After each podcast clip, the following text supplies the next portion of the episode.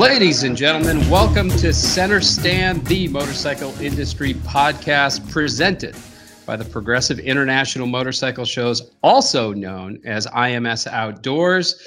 Okay, we're rolling towards the end of the 2020 calendar year. Thank God, I know. Uh, it's been a pain in the butt in many, many, many ways, but the motorcycle industry experienced a sales boom that kind of wasn't expected initially and and hasn't really been seen since uh, about 2008 so uh, we want to hit kind of a year in review from an outside of the industry perspective a little bit uh, and so we've got a couple of great uh, guests with us that are going to put power sports uh, under a different lens uh, and i want to welcome our two guests peter Valdes-Dapena with cnn business and Roy Furchgott from the New York Times. That's right, two genuine, real journalists. And uh, I'm really excited for this episode coming up. Gentlemen, welcome. Hi. Thank you. See that? They get exactly to the point. That's what journalists do. I love that. Uh, Peter, uh, we're going to fire off with you first. You're the senior writer uh, with CNN Business. You've covered automotive, transportation industries. Um, would you give us sort of a, a, brief look into your background and sort of why you focus in, or one of your focuses is uh, sort of motorcycles and and automotive? What fires you up about that? Well, yeah, I've been into covering the transportation business uh, for a long time. Growing up, my my dad was an amateur race driver, um, so I've been around cars and car stuff uh, pretty much all my life. And I've been writing mostly about cars, but also uh, sometimes about motorcycles for CNN for, gosh, going on on 20 years uh, almost now.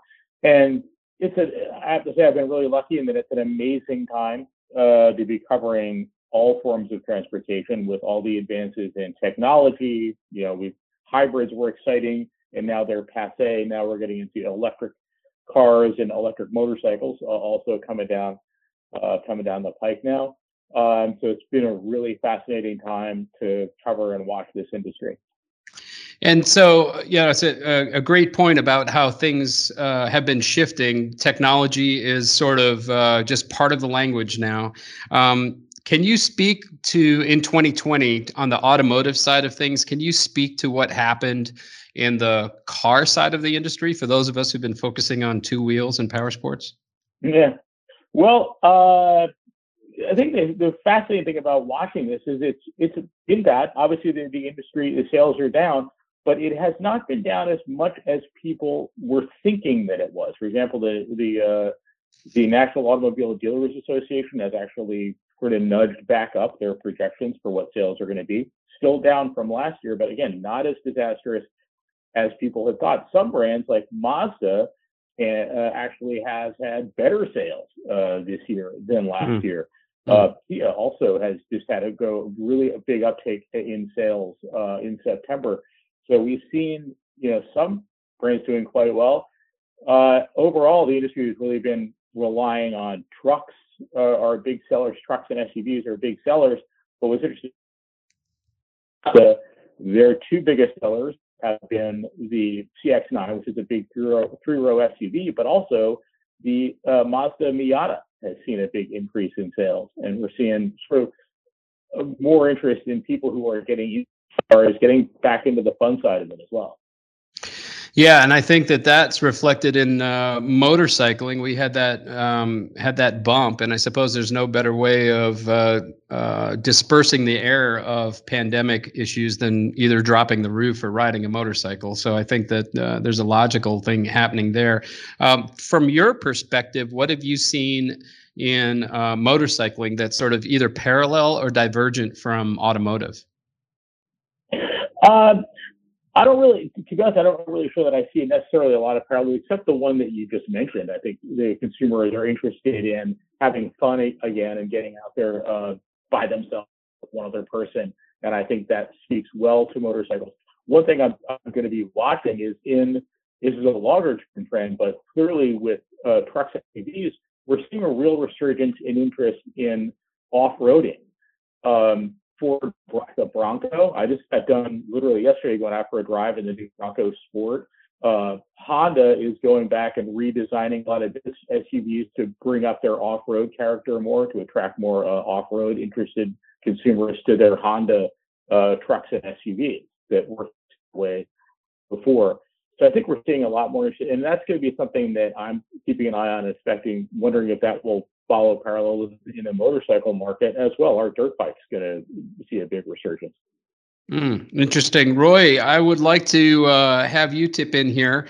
Um, you've got an extensive, award-winning editorial background.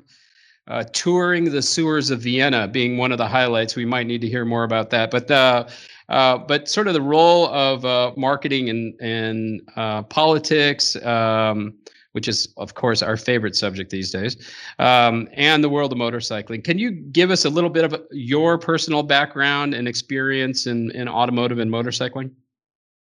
Uh, sure. Um, most of my background has just been driven by my own curiosity. I've uh, certainly enjoyed cars going back to my very first uh, uh, Celica GT that I modified and um, have pretty much modified every car I've owned since. Um, was a uh, uh, motorcyclist as a teenager briefly until uh, my parents had a total freak out, and then became a reentry rider at midlife. And I am still probably the worst surviving motorcyclist on the road, but um, I still enjoy it. Uh, and uh, as I say, my curiosity generally drives what I'm looking into, which is why I do a lot of uh, stories about schools, for instance, because I'm trying to figure out why I'm not better. Mm-hmm. Mm-hmm. And is that so? Is is rider training is that your most uh, um, your topic of the highest interest? Because that really lays on top of this fact that we're getting a bunch of new riders coming out of this pandemic. Well, it is it is one of my interests, but as a, you know, I'm a little all over the map on this. I'm particularly interested in uh, cultures, where car cultures, motorcycle cultures, um, any group of uh, people who get together for an enthusiasm. Um, because this is something that they are really, to, to use an overword, a use word, uh, passionate about. Mm-hmm. And there's often good copy in that uh, passion. And uh, so, as an active rider, um, have you seen where your editorial audience is is asking for coverage of motorcycling in, in the general press? I mean, we get a little bit jaded or or you know we live in our own forest in power sports land over here sometimes and uh, um, and it's it's more anecdotal that we've got non-riders coming in but are you know into a dealership to check out bikes but is there that same sort of interest you know popping up in in how people are receiving motorcycle stories or or transportation tech that relates to motorcycling? Uh, i don't think it, it kind of goes quite that way. People may be interested in an aspect of it or again a group of people who have something that fascinates them about a particular motorcycle or you know mm-hmm. um, collectors that kind of thing um, an important point to make, particularly with the general press, is um, there's not a lot of motorcycle coverage. Mm-hmm. Um, as the Times points out, it's the automotive section, not the motorcycle section. Mm-hmm. If I can slip four stories in a year, that is a banner year. Mm-hmm. I think that one of the things that I'll just speak as uh, you know as the uh, the power sports guy on the in the on the panel here is that motorcycling to us is a solution to sort of transportation ills, parking, um, traffic jams, uh, you know, HOV lane access, stuff like that. Is is that of interest to uh, the non-endemic media, or, or are motorcyclists just the weirdos on two wheels and they're, they're never really worth paying attention to? Uh, I'm going to go with weirdos on two wheels. Mm-hmm. Um, I mean, certainly there's an argument to be made, but if you look at uh, sort of the the image that the general populace sees when they look at motorcyclists, it's not uh, a friendly, uh, eco-conscious uh, granola cruncher. Mm-hmm. Mm-hmm. and so that's that's a bit of a hard sell. And I would say that in my own um, uh, experience with with fellow riders, the uh, uh, the goal of saving, uh, uh, you know, one less car, as they say, with for bicyclists, is um, really ancillary. That's not the main reason we ride. That's a nice uh, side effect of our riding. I see.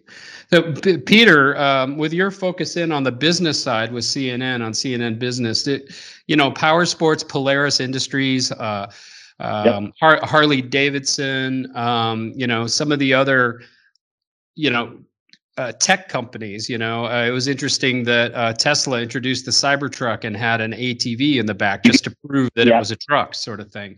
Um, right. Is uh, what's your perspective on how uh, sort of power sports and motorcycling is seen from from the CNN business side of things? It's going to be interesting to to watch. It's not, to be honest with you, something we we cover um, a lot. As, you were saying earlier, that it's it's something I just do a couple of stories a year uh, that touch on motorcycles. Part of that is that there's not one thing. There's not a lot of publicly traded motorcycle companies people can invest in. Mm-hmm. Um, you know, you invest in Volkswagen Group, not Ducati. Uh, Harley Davidson is probably one of the one of the few out there. Um, it's interesting to watch how this uh, industry is changing. I'm curious to see how, again, I, I alluded to electrification before, how that is going to um, change perceptions uh, of the industry. I know our readers are very interested in that. Uh, just you know, as with cars, electric cars are something our readers are very interested in. I think they're very interested in companies like Zero and electric motorcycle companies, um, um, as well, and Cake and and companies um, like that that I think also stand to change some of the perceptions around motorcycling as well. Um, they're cleaner, they're quieter. Um, I think they're going to attract uh, companies like that will attract a new a new kind of rider who might have been put off uh, by you know loud V twin motorcycles and stuff like that before. There is there's definitely I, I don't see yet, as we were talking about earlier, I don't see that you know necessarily changing in terms of uh, you know be, being a greener alternative. It, bikes make a heck of a lot of sense in an urban environment like where I live in New York City. Motorcycles make a lot of sense. I'm curious to see whether the success of uh, like scooter sharing companies, and I see more people on scooters, on electric scooters, uh, such as Revel, uh, and companies doing the, the little teeny tiny wheel scooters as well if though if that will serve as some sort of an introduction to motorcycling for people. I mean, somebody renting an electric scooter or going around on an e-bike, uh, is that actually going to translate into you know future motorcycle riders as well as people get used to the idea of like, hey, this is actually pretty convenient. So uh, I'll toss this question out to to both of you guys. You guys can fight over who gets to answer this, and you probably both will. But the um, it's a great point you bring up, Peter, about how e-cycles or or electric assist uh, bicycles, which have been a subject on center stand in the past, how that is going to be a bit of a uh, uh, potentially a bit of a gateway into motorcycling. And so those of us again in the power sports forest, we we hope that Specialized sells a ton of you know electric assist bicycles and eventually someone goes like i'm going to put on a helmet and take a class and register and pay insurance and you know all those other steps that you have to do to be a licensed mm-hmm. motorcyclist right we assume from our perspective that that's relatively easy but from um, uh, you know from a, a broader population standpoint, there's something about a, a, bicycle silhouette that's fundamentally different from a motorcycle silhouette would do you yep. guess that that that may help push things along as much as we are hoping for, or is that just uh, is our e cycles just like a, a box canyon and that's kind of the end of it? Yeah, that's tough. I mean, I think it, you make some really good points, and especially places like here in New York, where you actually not every state, I understand, requires a special license for motorcycles. Not every state requires a helmet. Uh, New York requires special licensing for motorcycles. And for that reason, uh, what we're seeing here in, in New York is real regulatory issues where people are coming out with stuff that the regulators can't decide is that a bicycle or is that a motorcycle with an electric motor? I can't really, you know. Well, if you have to pedal it while you're riding, then it's a bike. But if the minute you have you you can ride it and stop pedaling, then you cross the line and okay, now you're on a motorcycle. So mm-hmm. we're going to see a lot of those problems. I mean, these are. I think you're right that there still is a different image for a bigger, more powerful motorcycle, but you know, I do think it's like, yeah, I think maybe a large percentage of e-bike riders and users are not ever going to step up to a motorcycle.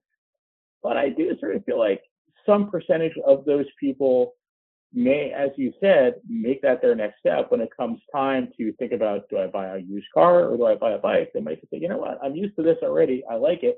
I'm going to make the step towards a motorcycle instead. Mm.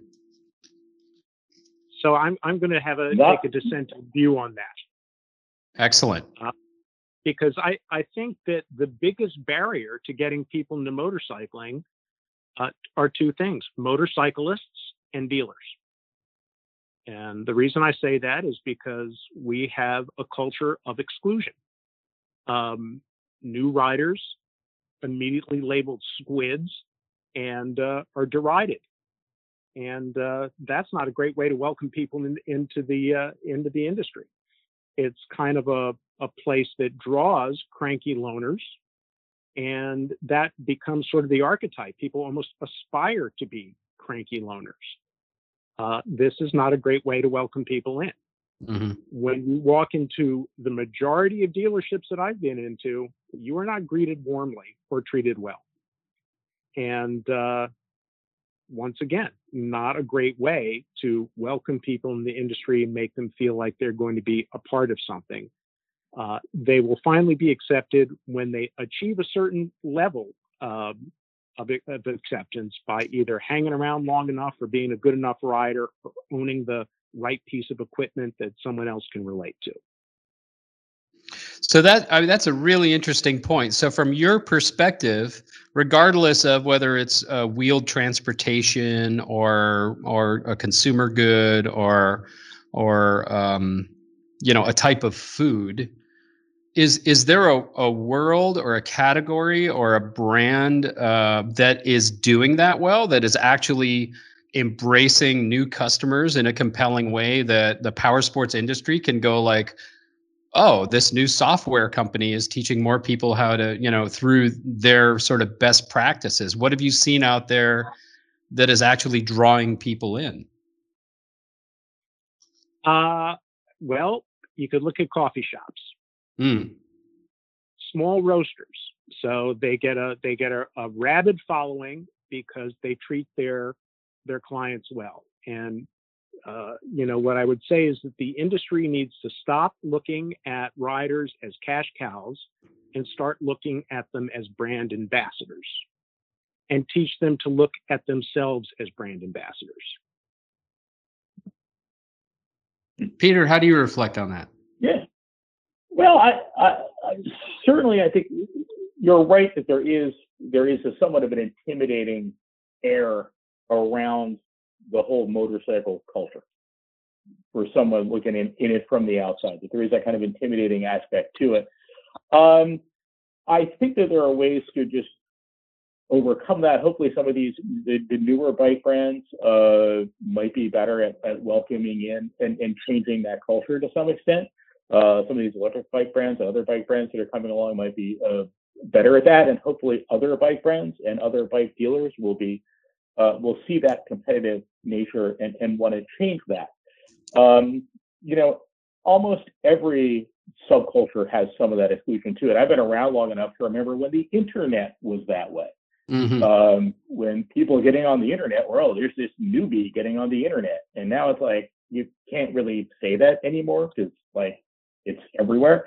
Um, so hopefully as it expands, there will be some change um, in that department. And when it comes to people not being treated well, certainly that's been true of the auto dealer industry as well. That mm. auto dealers have often been criticized in the past for being a place that almost like where they want to stand in the way of you getting to the car you want rather than help you get the car you want. Uh, we've seen that uh, also starting to change as new dealers come along that have a different philosophy and start to realize look with the you know with the age of the internet, where people can shop online, and this is true of motorcycles now too. Of course, you know we can't be that way uh, anymore. We we've got to change that. So, is there when when uh, um, when you cover the motorcycle industry and you know uh, the, the, the process of journalism, you know there's there's editors when you when you've got a, a a, a, a video type of story, then obviously there's you know there's other you know other types of editing not, not only to the copy but to the to the video itself. One of the things i'll tell you as a motorcyclist that that gets frustrating is when every single time there's any kind of motorcycle story whether it's like the revel e-scooter or you know harley rolling out the um, LiveWire or or even you know a more traditional you know indian as a challenger brand to the american v twin thing. The soundtrack is always born to be wild. And it just it, it's like kind of continues it's it's always that stereotype is like that sort of reinforces that. But when you see an electric motorcycle like uh, like a cake or you see um, a story about uh, the Revel electric scooter which you know a, a, subscription service for those who don't know. And and the form factor of this thing is way more honda honda metropolitan than it is you know harley road king right? Um, is that is that a challenge that we have in the power sports industry to sort of educate media more or to go you know you guys get it because you speak the language but how how do we do a better job of connecting with media to kind of break those stereotypes and talk about the different strata of power sports enthusiasts that there are out there mm, yeah i mean you're right that's interesting it does kind of tend to fall into that that slot. Uh, I tend not to want to go with the Born to Be Wild music.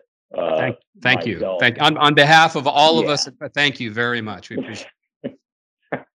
uh, yeah, they, I, I think because in the mainstream media, at least where I work at CNN, we don't, as you said, we don't cover the motorcycle industry that often. Uh, perhaps we sent a reporter to the Sturgis rally, uh, but mostly to cover politics uh, from the Sturgis rally mm-hmm. last year. So I don't know that there's a really good answer to that because certainly when you don't cover something that often, when you do cover it, there's a tendency to cover it like the same way every uh, the same way every time.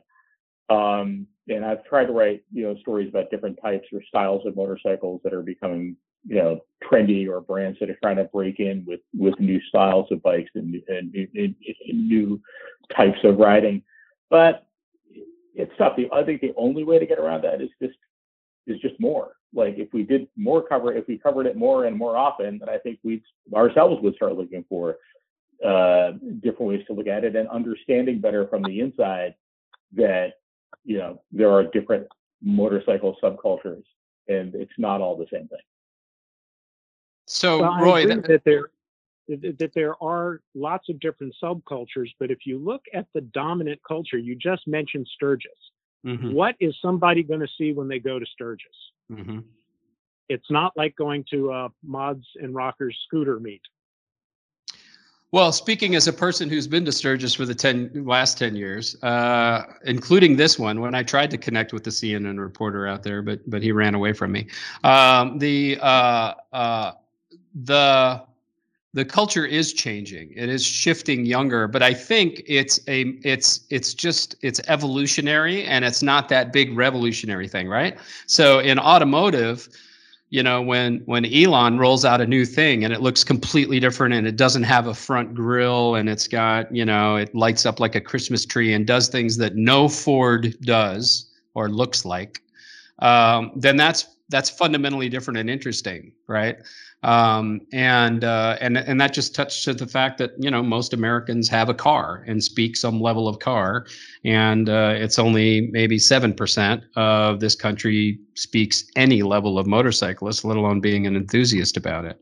Um, so, what would be an interesting story that would sort of break through that what you know what if you guys were to project i know you guys both come at this from being reporters but uh, but but knowing the kind of technology that's out there what is it that hmm. uh, that would break through? There was uh, uh, I'll I'll back up on that a little bit, but that, because I saw a pretty reasonable amount of coverage on like the BMW self riding motorcycle, you know, and all of us in the motorcycle community were like, well, does it just roll up to a Starbucks and order its own coffee? You know, how does that work, right? And um, but there was there was interest in that that you know that a two wheeled vehicle can can can ride itself. But are there other, um, you know, I'm, I'm thinking specifically vehicle to vehicle or vehicle to infrastructure technologies that could positively affect the safety ratings of, of motorcycling. Are there key stories out there that will expose motorcycling to a broader audience? I, I think you touched on one there. Uh, first of all, we yeah we also covered the BMW self-riding motorcycle concept. Um, at that time. And obviously, that's a cool and interesting idea to people. Uh, generally speaking, people have gotten bored with the idea of self-driving cars at this mm-hmm. point because it's like, yeah, keep talking about it. It's going to be two years. Yeah, we've heard it before.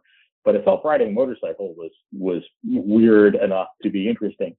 Um, obviously, aside, and I've spoken a couple times about electric bikes. I think that's one thing that there is interest in is electric uh, electric motorcycles as the range gets better.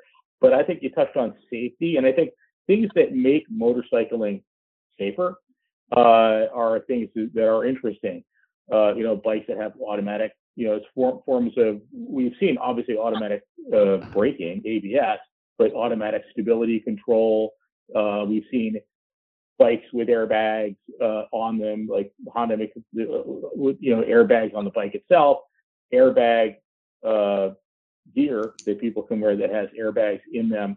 I think those are things that people are interested in because I think there is, you know, some interest in it's just interesting in itself, but also it makes it again, it takes down some of the intimidation factor a little bit if someone's like, oh, okay, it's you know, I I, I don't want to do it or my spouse doesn't want me to do it because it's dangerous. Well, maybe I can, you know, buy one of these jackets that's going to make it safer, or buy a bike that has these stability control features on it that I'm less likely to wipe out on. Mm-hmm. Well, you know, we touched on how I have an interest in rider education, and um, I really think that's that would be the place to start. It's kind of a shame that we don't do what they do in Europe. Is that people have to start off on a small displacement bike and learn how to use it and prove that they know how to use it before they can uh, uh, move up. Uh, a lot of people jump out there and say like, "Hey, man, I've always wanted this shiny chrome thousand cc bike and they ride it once and they drop it and then it becomes a coat rack in their garage. Um, it, it, might be a better introduction if we had a way to uh, teach people to get skills, actually ride their bikes and enjoy them before they moved into something that's a, a real challenge to handle. So tiered tiered licensing, I think I, that's one of the things that I've been an advocate for for a long time for a couple of reasons. I started out on a little Suzuki GN 250 and made my mistakes on a little motorcycle before I moved up to, you know, bigger stuff. And that was only because I was broke and that's all I could afford. And that's sort of how it worked out. Um, but uh, forcing that tiered licensing thing, I think, is a great point. But that talk about a cultural shift there, boy, that's uh, that is going to be tough to go through there. I think an area that you guys have probably both covered, and I don't know this for a fact, but we've got this like emerging cycle car world. I'm thinking of Arcimoto, the Can-Am Spyder, the Polaris Slingshot, these things that live in between car and motorcycle. And you just made the point about tipping over. And and when I do um, discover the ride at the International Motorcycle Shows tour, it's not so much a fear of learning how to operate a motorcycle for the first time. It's that fear of tipping over. If those same motorcycles had three wheels, we would probably have a line four times as long. So, uh, you know, what is it? Um, is is there something where these three-wheeled vehicles are going to merge towards automotive, or are they going to get to stay in power sports and continue to help that? What's your guys' perspective on these like sort of cycle car category as as they grow. Have had opportunity to to drive a while back one of these Polaris Slingshot. I thought it was a I thought it was a ton of fun. Um, had a great time with it. I sort of do feel like though that they're probably going to stay in their own lane. uh, so to speak, it was hard for me to imagine somebody going from that and necessarily uh, jumping into a motorcycle, which, as you point out, is a very a very different experience from a, a rider standpoint. That fear of tipping over um, is still there. It's an interesting space. I expect we're going to see more things in that space. Uh, for one thing, the barrier to entry for manufacturers is lower because with three wheels, they don't have to have all the safety uh, stuff that a four-wheeled automobile has to have. So from a regulatory standpoint, it's easier to get into. They're less expensive to buy. Uh, it's a cool space. Uh, definitely keeping an eye on it, but I kind of don't feel like I. Hard to imagine a lot of, of movement into motorcycles from those. But would you see, um, and, and I'm probably answering my own question here, but but uh, there would be an increased amount of interest from um, sort of typical car drivers. Do I buy that Miata or do I buy a slingshot because it's like, you know, a little bit more exciting and thrilling? I, am yes, going to preface that. I could, I could see that. Yeah, good. Sorry. Well, I can see I, that. I'm to my answer by saying. Let me preface what I'm going to say by by saying that, look, anything you enjoy riding, driving, fine, no judgment. You should enjoy it that's great. But I kind of don't get the whole three wheeler thing. To me, it's the worst of both worlds. It's not as engaging as a motorcycle, it's not as comfortable as a car. I don't understand it. It's the it's it's the hot pocket of the power sports industry, is what you're saying. It's functional. Oh, I don't know. Why I do that? I, I, no. Yeah, well, I was about to say there there there are times in which I might enjoy a hot pocket. there may be times in which I would enjoy a slingshot as well. Uh, you know, not to cast aspersions on the slingshot. Right, right. Uh, I don't know. I I haven't driven the slingshot and driven plenty of sports cars. To me, there there really was a difference. It may not be as engaging as a as a motorcycle, but it certainly was more fun than than most uh, sports cars I, I've driven. It's sort of a more pure, raw sort of experience than than even driving a Miata. So I would I, I would differ there. I think there is enough coming at it from the car perspective. I think there is enough of a difference. One of the uh, one of the uh, pillars that I stand on when I get a chance to um, bark at the power sports industry and mass some way is that uh, I was personally upset that when the slingshot was introduced or when you know Arcimoto the electric three wheel version or or even the even the can-am Spyder um, was introduced years prior 10 years prior to the slingshot. Um, there was like sort of this uh, universal howling from traditional power sports people. That's not a motorcycle and you know that doesn't belong here and that sort of thing. And i'm thinking to myself that's a twenty-five, thirty thousand dollar unit with a pretty reasonable profit margin, and there's a pretty good chance that um, that consumer doesn't have the equipment at home to do their own oil change. So it's probably a good service business as well. Why would you let that money go into another category? You know, if we if like let it go into uh, uh, well, Volkswagen had a three-wheeled concept for a little while, right? Why would you let let that money go away? So, um, not really a question. Just I'm I'm I'm hooking the ears of the few uh, uh, folks that would be able to influence that. Is the fact that I think that the three-wheel product is a significant opportunity in power sports, and that will take us from you know seven percent to 8% to 9% you know as that as that group of people start to balance between buying a miata or buying a, a slingshot. Um, i think that that's a it's a pretty interesting category and i and i would bet the right form factor and maybe even the right brand if volkswagen for instance did come out with the three-wheeled thing that took advantage of what it could take advantage of um, and and sort of fit into transportation metrics someplace that or uh, matrix, excuse me, someplace that that um, that is something that that broader industry or broader journalism would be interested in. Am I wrong? Well, first of all, I want to go back yeah. to something that you pointed out here. You just described the problem in itself. You said that this thing comes out and people go, "That's not a motorcycle." Mm-hmm. You know, if we're going to fight over flavors, it's it's it's going to hurt the industry. Um, like I said, if people want to ride these things, great, they should ride them. why would you exclude them? Why would you say you can't ride with us because you got one more wheel than we do? Mm-hmm. Mm-hmm. Or why would you look down on someone because they have it? As I said, it's not my thing, but if it's someone else's, great. I think that the industry culture needs to be a little more inclusive, a little more welcoming. I mean, we all know there are motorcycles that will not pull over and stop some help someone on the side of the road if it's not their brand of motorcycle. Mm-hmm. All right. Well, I'm gonna I'm gonna uh, hard rudder on our conversation right now, and I want to. Uh, we're obviously in.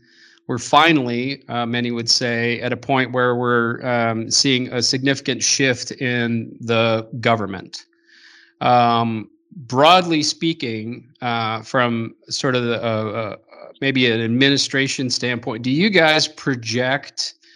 any difference in the approach to power sports from a regulatory standpoint or from a um, uh, any sort of categorical standpoint with the new administration coming in versus the old or or do things move so slowly on regulatory that they just don't keep up with technology and design changes and so it doesn't really matter well it's such a small part of the the the audience. It's such such a small part of drivers. Uh, I think it's inconsequential to them. They don't even think about it. It's an afterthought.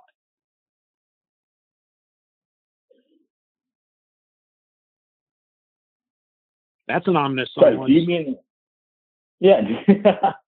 so do you, do you mean that, that that that it's not going to get looked at because the political consumer doesn't care about that, and so a lot of changes are going to happen because the regulators are going to be looking at things more like automotive fuel economy and emissions. Uh, I'm, I'm, that's what I, voters I, care about. I think I see where I see an interesting um, difference in sort of the political agenda from the from you know administration 45 to um, the history of where administration 46 is coming from is like land closure for instance right? Um, so uh, there was a lot of uh, um, you know uh, land closure that happened under the obama administration that that cut out uh, off-road access for instance. So here we are looking at the growth of off-road in side-by-sides in the in the bronco that you were talking about and you know and that kind of interest that um, if all of a sudden the environment to go play with these toys isn't there, um, you know, then that that makes it more difficult to sell these things, obviously. So um, uh, I just wonder if, from a political standpoint, if uh, power sports is in a in a, a better place in the future um, versus in the past. Well, I think as you just mentioned, I think it certainly would not be in a would not be in a better place. Uh, also because politically, um, as we were talking about earlier, that you know the image of motorcyclists is not the best. Um, and so therefore it's like, well, you know, these guys, the, the idea that motorcyclists or off-road motorcyclists and off-road vehicle drivers just want to like rip up the environment. Uh, unfortunately, that might have some traction, no pun intended, uh, mm-hmm. with a lot of people that like, oh, I don't care if they're upset, you know, um, they're just destroying the earth anyway. Uh, so I think that that could be a bit of a problem from from that front as well, as well as you know things like looking at the California Air Resources Board. Are they going to you know if if motorcycling is taking off, more people are buying bikes. Does that mean there's going to be a look at you know motorcycle emissions uh, harder than there has been? No, it's not a huge amount, but you know, it, it's one of those things that occasionally people come around and look at it and say, you know, these things could be a lot cleaner um, than they are. Mm-hmm. Mm-hmm. Roy, do you have a comment on that? Uh, no, I agree that the um, you know we're likely looking at uh, movement towards cleaner air, but still, I think that if you look at the percentage of motorcycles out there, it's small enough that it's kind of at the end of the list of things to address. Gotcha. All right, guys, we're going to wrap things up. And I asked this same question of all of our guests. And it's going to be interesting coming from you guys because our guests, you know, for all the prior episodes had been um, much more closely inside the power sports industry. But um, uh, for from your guys' perspective as reporters, uh, reporting on products, reporting on the business of power sports, and reporting on sort of the general category of this sort of uh, gearhead enthusiasm, if you will. If you had all of the manufacturers and dealers in this country in the room at the same time, um, and you had a, a, quick opportunity to address them as to how to make um, their business more successful from your perspective. Um, what would you say to them? And I'd like, uh, let's have uh, Roy. Why don't you go first for me? Well, uh, there are a couple of aspects to this. One is if you're looking for press, um, make it possible to find your press guy and then return the phone calls when you get them. Um, uh, side note to that, uh, we're not cheerleaders. Don't expect us to simply do the story as you dictate it and wish it to be and then complain. Um, you know, if you're used to dealing with the trades, yeah, they're dependent on you. You can tell them what to do. That's not going to happen in the mainstream news. Um, one of the things that, that's become a bugaboo for me is, as I'd said about treating your customers as uh, uh, brand ambassadors. Um, I have a Suzuki V-Strom, and the uh, gas cap corroded. The I have to pour oil in it to, to get the key out, and took it into the shop. They said, "Oh yeah, this this happens. It's a known thing. You got to replace it." Okay, how much? Well, with labor, 250 bucks for the gas cap. Mm-hmm. I said, "Well, I went online and looked. You can get them for 25 bucks." And they said, "Right, but that's a you know, cheap Chinese knockoff and it's not going to last. I'm like, well, the $250 one doesn't last. So, you know, correct me if I'm wrong, but I can buy 10 of those for one of these. I can change them out every year and I'm pretty much covered. Um, and the, their answer was, well, do what you want. Um, I think that you have to consider that that I'm not the only writer who has this problem and this sort of like, well, pal, you're on your own. Um, is not a great attitude. It's not something that makes people love your brand. Um, and you know, people tend to love their bikes and dislike the company that made it and dislike the shop that works on it. Mm. That really needs to end. Peter, what do you think? Uh, well, everything he said, particularly about the part about looking for reaching out to you, please answer the phone calls. Uh, some are better than others uh, in that respect. But I, I, think one thing that we're looking for also is a, a focus on innovation, um, not just a cool new style of bike or like one slightly different from another one.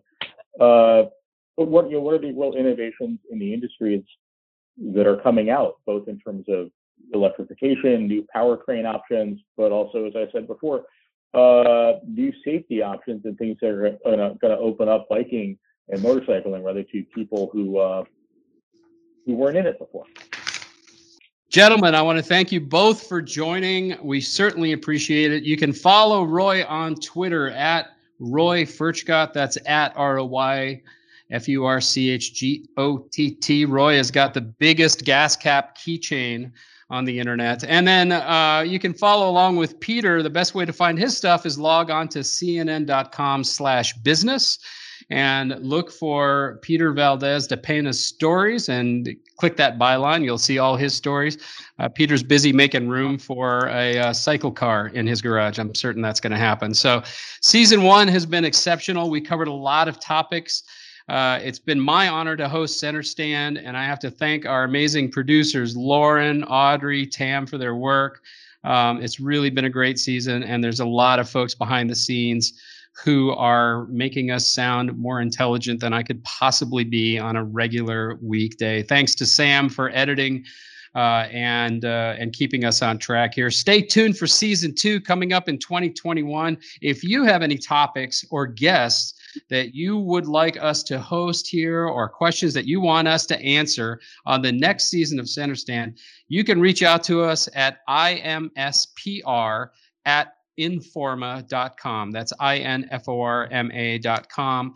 Um, we got an e newsletter that's going to be coming up to an inbox near you. You can subscribe to that at continuetheride.com. And don't forget to follow the motorcycle shows on all our social media platforms, including LinkedIn, uh, for an exciting look at IMS Outdoors. Our 2021 schedule is going to go live on December 4th. So there's an early Christmas present for you. Once again, thank you, uh, Roy uh, Furchgott from the New York Times and Peter um, uh, Valdes-Dapena from CNN Business. We appreciate your guys' perspective, and we will see all of you down the road.